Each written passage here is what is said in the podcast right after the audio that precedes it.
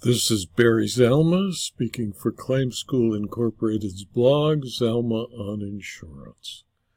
Today we're going to speak about why an insurer has no duty to accept an offer five times its policy limit, and why an insurer is never obligated to commit insurance claims suicide to avoid threats of bad faith because good faith does not require an insurer to agree to pay more than the limit of its policy.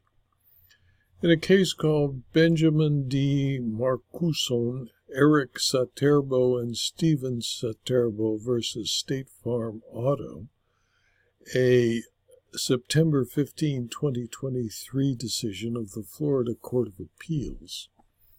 Benjamin Markuson and Stephen Saterbo appealed the entry of summary judgment based upon the trial court's conclusion that State Farm was under no legal duty to its insured to accept any or all of the three proposals for settlement made by Mr. Markuson.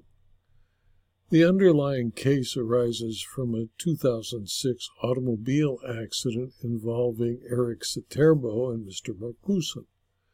At the time of the accident, Erik was operating a vehicle owned by his father, Stephen. Due to his injuries, Mr. Markuson sued the Saterbos. The Saterbos had an insurance policy with State Farm which provided policy limits of $300,000 against liability for bodily injuries sustained in an auto accident. And on January 15, 2009, State Farm authorized the Crawford Law Group, the firm retained by State Farm to defend the Saterbos, to make a settlement offer to Mr. Markuson to resolve his case for the policy limits. The offer was not accepted. Instead, in 2011 and 2012, Markuson issued two settlement offers to State Farm's insurers, the first oral, the second written, that were largely indistinguishable in their terms. In pertinent part, Mr. Markuson's offer would have required State Farm to one tender the $300,000 policy limits to Mr. Markuson, two authorize State Farm's insureds to enter into a consent judgment in the amount of $1.9 million that would not be recorded or enforced against the Saterbos, and three, authorize the Saterbos to assign their rights in any claims against their insurance or their insurance agent. In return, Mr. Markuson would execute a release of all claims against the Saterbos and a satisfaction of the aforementioned consent judgment. The proposal made no indication that State Farm would be released from any bad faith liability. State Farm declined to accept these proposals and the case continued to trial.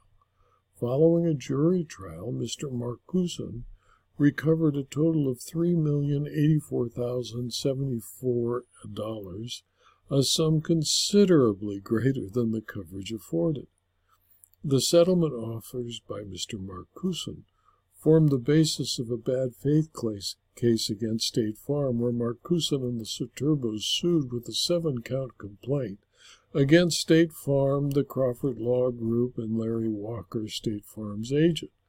The alleged bad faith occurred when State Farm failed to settle the personal injury action by declining three of Mr. Markuson's proposals for settlement, none of which, of course, were for the State Farm policy limits. The trial court concluded that State Farm had no duty to enter into a consent judgment that was in excess of the policy limits as a matter of law. The trial court found that each of the three proposals exposed State Farm to extra contractual claims or payment, and that nothing suggested State Farm would be released by entering into the proposed consent judgments. It further found that State Farm never withdrew its offer of the policy limits. Thus, the trial court determined that State Farm did not act in bad faith when it did not agree to negotiate with respect to any of the three proposals. Here, the thrust of the bad faith case turned on State Farm's refusal to enter into an agreement. That is, State Farm, in the plaintiff's view, had a duty to authorize its insured to consent to a judgment more than five times the amount of the policy limit, therefore expediting the availability of a bad faith claim against State Farm itself, and to do so without releasing State Farm from liability. Florida law is clear that an insurer has no duty to enter into such an agreement. There is no duty because entering into a consent judgment for purposes of expediting bad faith litigation is indeed the functional, functional equivalent of an excess judgment. The obligation to negotiate and settle claims on behalf of its insured is defined by and bounded within the insurance contract itself. An insurer does not ordinarily have a duty to pay a claim in excess of a policy's limit. Therefore, the Florida Court of Appeals concluded that as a matter of law, the trial court correctly determined that State Farm had no duty to enter such an agreement. Thus, where there was no duty to accept the proposals, declining the proposals could not serve as the basis of the bad faith claim. The circuit court, however, erred by entering a final judgment in favor of State Farm to the extent the plaintiff's claims raised other theories of bad faith and therefore remanded the case to the trial court on those other issues.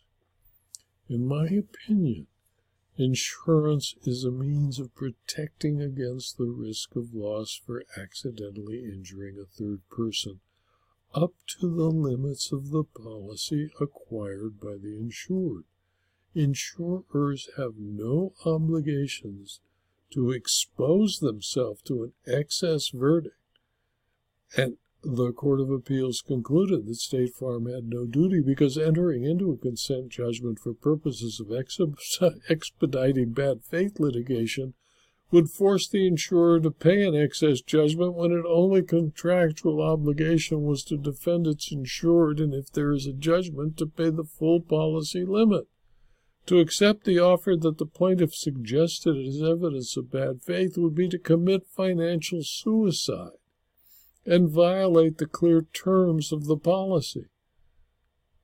This video was adapted from my blog Zalma on Insurance, which is available free to anyone who clicks on the URL zalma.com slash blog.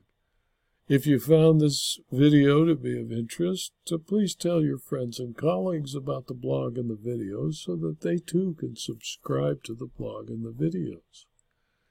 And if you found a need for further knowledge about insurance, insurance claims, insurance law, and insurance fraud, please consider subscribing to my Substack publications or my locals community, where for a very small fee you can get specialized and extra knowledge about insurance and insurance law. Thank you for your attention.